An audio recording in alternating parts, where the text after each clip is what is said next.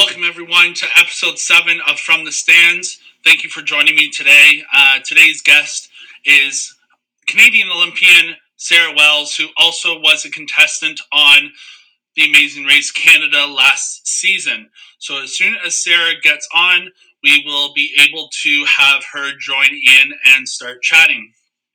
Uh, before we do that, though, we would like to uh, thank our sponsor of each episode and of our artwork, Matthew DeCastro and Mad Creative, for their work. If you do need any work done um, for design purposes or anything like that, please let us know and we will connect the two of you together. So, as soon as Sarah joins us, we will get things rolling. Hope everyone is staying safe and is enjoying the nice weather that we are finally starting to have. Um, also, to make sure to follow us on YouTube as well as Spotify. Um, as the episodes come out, they will be posted online for everyone to see. So, as soon as Sarah joins us, it looks like she has joined the chat. So, as soon as she joins uh, or sends a request, then we will be able to start rolling and get going. Let's see if I can actually just send her. I can send her one. Connecting. There we go. Hi. Hey, how are you? I'm good. How are you? Good. I Look like- you outdoors enjoying the warm weather, right? I know I'm living good. I was just finishing a rowing workout. Can you see my erg out there? Nice, nice. So this is perfect. I'm gonna cool down in this this lovely life chat we get to have. I don't know how Awesome. to fit into the screen here. There we go. No, you're good. You're good. So, uh, yeah, thanks for joining me. How are you doing? Good, good. I have been making some random goals for myself to keep active. Obviously, like everyone these days is like there's no structure, there's no gyms, there's no anything. And like so I just keep setting last month I did uh run 100k and row 100k in 30 days. And this month I've decided some way crazier because I asked my Instagram community, I was like, who someone give me a challenge, like what should I do? And then I pretty much mashed them all together and tried to make one. So I'm doing 3,000 burpees in 30 days, 125k of it can be running or rowing. Like I'll just pick which day I want to do. Um, I apologize for the banging. That wasn't happening before. Is that okay? I can't even hear it, so you're good. oh, great, great, great. Someone's like building a something. Who knows? Um, 3,000 burpees, 125k, uh, 5,000 kettlebell swings. Um, what am I doing? A thousand step ups with a 40 pound weighted vest, a thousand um, burpee, or no, not burpees, um, slams, and I forget uh, a hundred minutes of core or something. That doesn't sound long enough, but whatever. Anyways, it's it's terrible. It's a, Okay, I was should have never committed myself to that. we're going to have to test you to see if you're a human. that does not sound something that a human would do. I know it's like, but Let Now- 25 days. Yeah, I know. It's only it's like an hour and a half, hour forty five to like get in like your chunk that you need to. And I'm only working out five days a week, so that's also why it takes like almost two hours. Is because well, I mean, like it's not every day. Like I'm committing to rest days because we all need rest. So I want that to be known to the world. Anyone who's like, you know, going to be as crazy as me, know that you shouldn't. You should include rest days. yeah. No, oh my God. Jeez. I mean, I just got my bike fixed and I'm like, oh, I'll go out a couple days a week. But, uh, right, right. Um, well, thank you for joining the, the show and, and me today. We're really excited to have you. Um, the first question I had for you is how did you want to become a hurdler? Like, what was your passion like towards hurdling versus any other athletic um, sport or Yeah. So I share this in my keynote presentations all the time. So I'm sure people that are on here who have seen this, you probably already know this story. Anyone on the Instagram world, um, but I actually suck at sports. I know that's hilarious to say as an Olympic athlete, but I suck at sports. I showed up to high school. I tried out for basketball, volleyball, badminton, field hockey, soccer, like you name it. I tried out, and I got cut from every single team. And so I was like, oh, I'm just not athletic, I guess. And then I had a high school teacher see me in gym class, and he was like, "You," sh-, and his name's Dave Hunt. Shout out, Dave, you're amazing. Um, he was my my high school teacher and my coach, and he was like, "You should try for the track team." and track and field doesn't make cuts. So I was like, cool, I'll make that team. And so went out there, found hurdles, happened to be kind of good. And eight months later, training with that high school teacher, we ended up making my very first national team. I went to the World Youth Games in Marrakesh, Morocco. And then that high school teacher and I stayed coach athlete for the next nine years until we made the Olympics together, which is pretty unheard of for most uh, coach athlete relationship. You, will often stay with your same high school coach. So that was a, a really novel and like unique experience. Yeah, no kidding. I mean, like you said, like you usually go from one coach to another based off like high school, college, and then extra, right? Right, right. Um, now, when you uh, started out competing, you started at U of T. Um, how did you want to, or like, what made you kind of have that idea that you wanted to reach the next level and reach the Olympics? So I honestly, because I was so crappy at sports, I never expected that. I, I never had. I was never the kid who grew up and said, "I want to become an Olympic athlete." But um, I knew I had, you know, some success in the sport, and so I wanted to keep pushing the boundaries. Like, okay, well, what else can I do, and what else can I do? And eventually, in 2008, um, I had a training partner. His name's Massimo Bertocchi, and he's a decathlete. And in my brain to become an olympic athlete i thought you have to be like you have to have the perfect season you can't get injured and everything has to go right and like you know everything has to be perfect and then i actually saw this training partner massimo i saw him have bad days and rough workouts and losing some races that he shouldn't have but then pull himself back up and then he made the olympic games in 2008 and so suddenly i was like oh you don't have to be perfect. I saw this guy train day in day out and it really inspired me and like he became like a source of inspiration of showing me what's possible. And so really only four years before the olympics did i say oh i could do that now you've reached the olympics um, but you've also been part of the you were uh, you competed at the 2015 uh, Pan American Games in Toronto.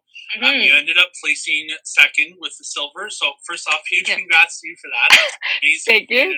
Amazing accomplishment. Thank um, you. What was it like for you to like work so hard um, and reach that level, but then also place at the podium?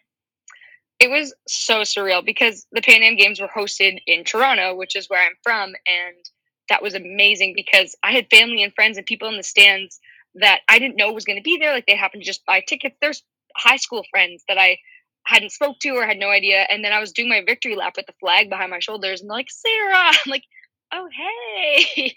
and so, so random, but so amazing. And I, it was, it was my first really big international, uh, medal in the 400 meter hurdles specifically. I had won international medals in the relay before, but never in the 400 meter hurdles.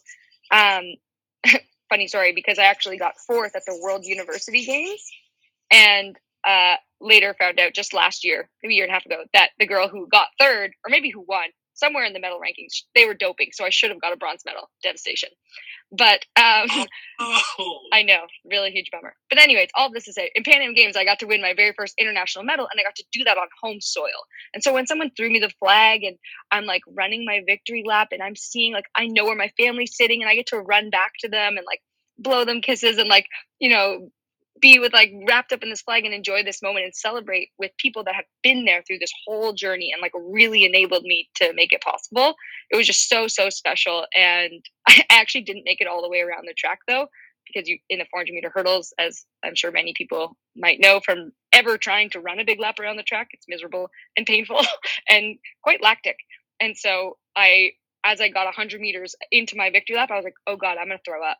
so then I had to like quickly scurry back to the finish line and then hide in a corner away from like all the media tent stuff. And just like for the next 20 minutes was oh, my lunch was gone because it was just, it's a lot of lactic acid. well, hey, at the end of the day, it's better to do an offsite than in front of yeah, right. people, right? Totally, so, totally. Um, so every Olympian, whether not even every Olympian, every athlete, whether you're playing in minor minor sports, major sports, uh, Olympic sports, etc., you always face challenges throughout your career, whether that's um, mental challenges, physical challenges, things like that. What was the biggest challenge for you um, growing through your career as a hurdler? So my like signature story, I'll call it, uh, is the year before the 2012 Olympics as I said, I, in 2008, I was like, okay, I want to make the games. And so I was really like gung ho from that point forward. And I had kind of told everyone, this is my dream, this is my goal. And uh, the year before, I was at a training camp and I ended up feeling this like super weird searing pain at my leg. And I was hoping it was something small because I had never touched Olympic standard before. And so I knew I needed every day, every week, every month to train for this goal. And when I felt this pain, I was like, oh God. I eventually found out that I had developed a stress fracture in my femur. And so a stress fracture is a deterioration of your bone from the inside out. It leads to a crack, and your femur is your massive thigh bone, like the biggest bone in your entire body. And so I'm like, oh God, the biggest bone in my body is breaking in half the year before the Olympics. I don't have time for this. And I, I freaked out and I asked the doctor, like, how long do I have to sit out for? And he was like, you have to sit out for three months. And already three months was going to be way too long. And I needed, like, you know, to get my head around this. And, and it was just this epic roller coaster ride of feeling like I had moments of inspiration, like, okay, maybe this is possible. And then I would just question my self worth and consider giving up and like want to stop telling people that this was my goal.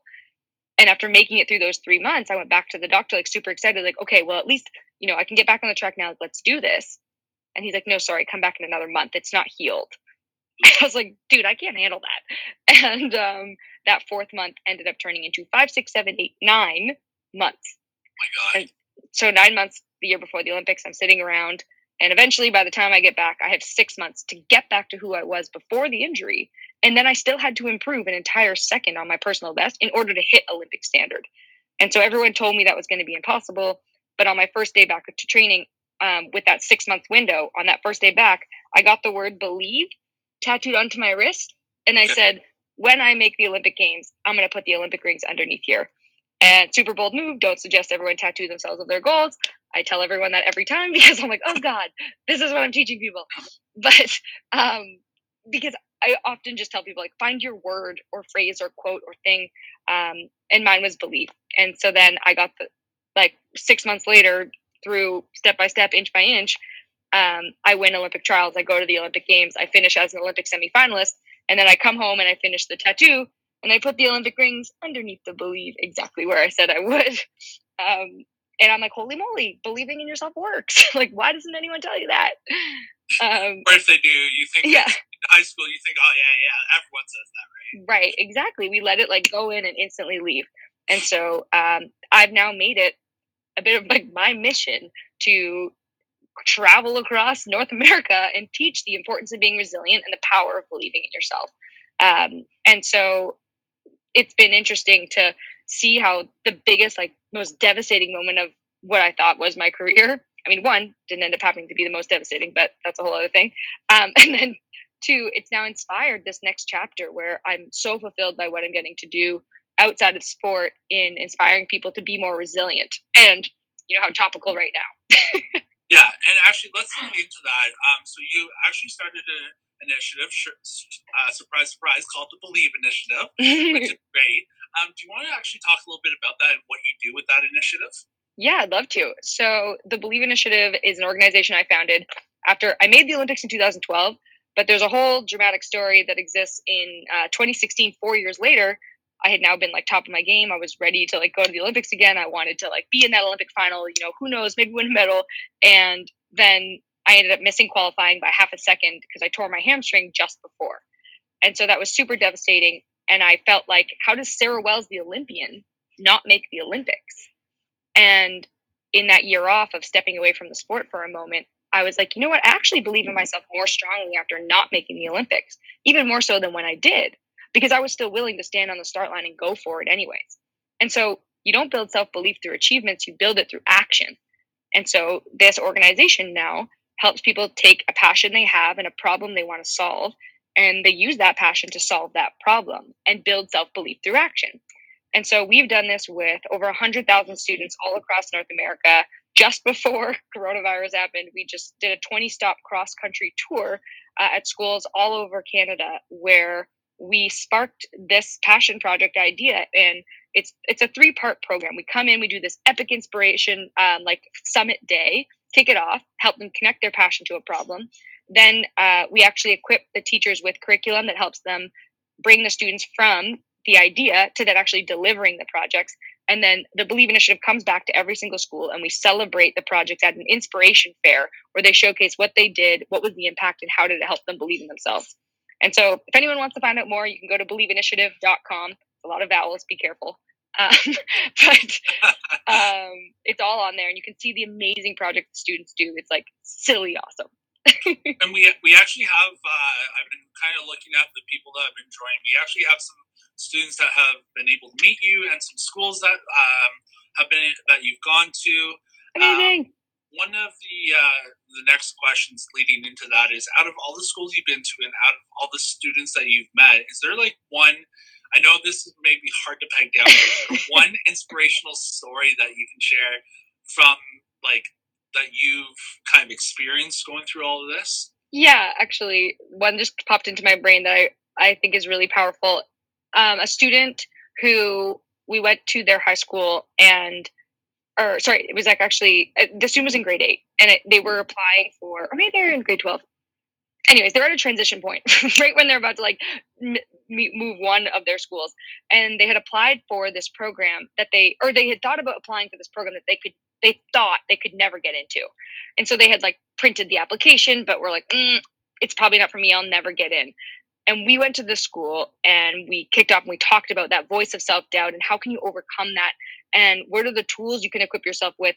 Why it's important to get back up in moments when you do feel defeated and deflated, or why it's important. And what self belief really is is standing on that start line regardless of knowing the outcome. Mm-hmm. And and we had i guess like she really heard us. And so she went home that day and she wrote me a message and she's like you know I t- before today i did not consider myself like ever having a shot at that program.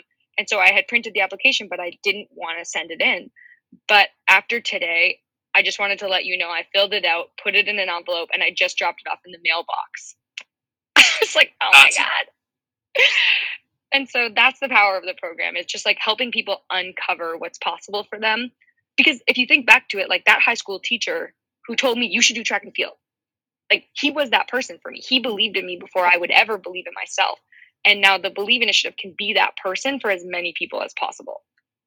Now this might be like a, a two part question because you clearly uh, give a lot of credit to your high school coach, which rightfully so. Awesome to him because other if it wasn't for him, you wouldn't be where you are today. Certainly. But outside of him, who else in your life is someone like you inspire so many people through the Believe Initiative, and who's someone that inspires you in your personal life? Obviously, number one's your coach. one of them in the top three. But yeah. who would be someone else? So I'm gonna kind of group them all together. It's three people. Um, my siblings. I have the most amazing siblings ever. I'm sure everyone thinks that about their own siblings, but I have been really fortunate that they have been at like every major competition I've had. They're always there for me. They've supported me in a thousand different ways in helping me achieve my goals. They were in the stands at the Olympic Games, and we have this incredible moment of once I qualified for not just the heats, but then made it through the second round to the semifinals. And when that happened, and it like dramatically like puts your name up like up on the board this group of like people dressed in red in the 80,000 person stadium like stands up and I'm like okay and they cheer so loud that I'm like I must know those people. And so I just point like this and the photographer caught that moment exactly. And they have just been like I said like the most incredible supports and sources of encouragement and inspiration um, from forever. Like I'm my eldest sister she went away um, after high school and she did a program where you help out a family and become like a third parent for a source of income um, down in South America. And when she came back, she just really understood the importance of family and community. And so she implemented these things called siblings days. And she would bring my, there's four of us total, and she's eight years older than I am. And so when I'm 10 years old, my 18 year old sister wants to hang out with me, and I think it's the best day ever. And so all four of us would go and do these siblings days without my parents, you know, month over month. And we became so close. And because my elder sisters treated me like that, I would treat my brother like that. And so we've just remained so close all through university. We had Sunday family dinners with or without my parents. Like we were, and so that is my biggest source of inspiration. That's awesome. That's really incredible. Yeah, because like sources of inspiration can come really from anywhere. So um, to stem from your own family, that's truly incredible. I'm lucky. Um, now, going from the track to the TV, uh, a TV reality star in Canada as well, um, especially for the ones that have watched Amazing Race Canada. Yeah. Um, first off, again, congrats for placing third in that race because that looked like one hell of a race with every. We got second sorry, sorry, you're correct. My bad. Already knocking us down a notch. No, no, no. Uh, no, no. Uh, you know what? I, it's funny because like I, I actually went through today. It was like yeah. I, I double checked. I'm like, wait, did they come second or third? And I saw second. I said third. Don't know. anyway, it's all good. Uh, it's all good. So, yeah. So out of everything that you did with that, what was the experience? Experience? Sorry, experience like competing in the Amazing Race um, and just like competing against other um, like uh, not couples but like other pairs through mm-hmm. partner groups and, mm-hmm. and bit, more so visiting places that you've never been to before. It was it was really cool. I mean, one I ne- I had no idea what I was getting myself into. Like uh, my my partner on the show is Sam Effah, and he's uh, another track uh, training partner friend of mine, and um, neither one of us i think really understood we, we are used to living under like pressure and stress and strain and you know that's our lives as athletes but then we are also well fed and you sleep you know you try to taper off like you are so primed and ready to go for your big moment that that stress and pressure you you have so many tools to deal with it versus in the amazing race like you're up at random hours of the day you're not really getting much sleep you're running like scurrying place to place challenge to challenge like it's stress and chaos constantly and that's just a whole new level and so you're not equipped with this it's not the same at all. Um, and that was really interesting in terms of going to a bunch of different places we'd never been we our season largely most of the time it's all over the world our season stayed just in canada which was a little bit sad for us we were very disappointed to find that out we love canada but both Sam and I have been fortunate to travel all over North America for trek and even in, you know, even many parts of the world. And so we were really hoping to go to like some other novel, unique places. Still loved being all over Canada and we got to do some really cool stuff. Like we went into a mine that was a kilometer under the ground, which like it was like if anyone who watches Hunger Games or loves Hunger Games, reads Hunger Games, it was like District 12. Like there was all these tunnels and like it was just like insane to see this like village under there um, in Saskatchewan. And so that was a really cool uh, thing we got to do that we would have never done if we weren't on the race. Um, we bungee jumped off a 150 foot cliff. I had to swim under three feet of ice in the Northwest Territories. That was crazy. Um, so very unique experience. So happy I did it it's stories for a lifetime and certainly incredible speech content. Definitely, and it's actually funny because uh, Sam actually just joined us uh, watching the video um, as What's well. Up, Sam? I really wish that Instagram would let us have three people because it would really be cool to get his take on it as well. Oh, I'm sure he'll do a live with you. I volunteer. Sorry, Sam, I shouldn't have done that. Um, maybe maybe he'll he'll chat with you another time. yeah, give me a message. We'll get you on here. But, yeah, uh, yeah, right no, it was, it was just really cool to see you compete. Um, and that's actually how I learned about the Believe Initiative uh, right off the hop because when you started promoting it during the show, it's like, this sounds really cool because I'm in the same kind of line of work with leadership and everything. And uh, it was really just neat to kind of find out more about it and have that opportunity to do so. Right. Well, thanks for following up and finding it. Yeah, of course. Um, before we let you go, um, because it looks like you're going to go for a, a hundred kilometer run uh, to get those those clicks in. Um, I know. I got my to do list. what would be one message you would like to share with everyone that is watching? Um, I mean, it, true and true with my brand is the how important it is to believe in yourself and um I've, I've said this on a handful of, of different lives and i say it at the end of every single keynote because i believe in this message so strongly is that and it's very relevant for what's happening right now with with coronavirus and all the things that have you know suddenly just disappeared what felt like overnight. And that's that hard work unfortunately doesn't always lead to success. You could have you know committed to your grades and like you were ready for like the grade 12 year of your life or you had the biggest deal on the table at work and like you put in everything and suddenly it evaporates And so hard work, unfortunately, isn't always going to lead to success. But being resilient and having an unwavering belief in yourself will always lead to another opportunity for success. And that is my like golden nugget. Like I said, I end every single keynote with it because I believe it is so, so powerful. That's awesome. And that's literally no other better way to uh, end this. So thank you so much. Um, of course us today and being on the show. Um, good luck with your crazy, crazy um, goal of working out with all these runs, and everything. Um, and yeah, anyone that's interested, please go to uh, follow Sarah on Believe Initiative. Um, where would they go to follow the Believe Initiative and get more information? They can get more information on Believe Initiative at believeinitiative.com. And then uh, if not, you can, if you go to, if you follow me here, anyone who's not already, I'm seeing a number of people that I recognize here. Uh, Kayla, Chad, Vanny, oh yeah, Katie. Cool, cool, cool.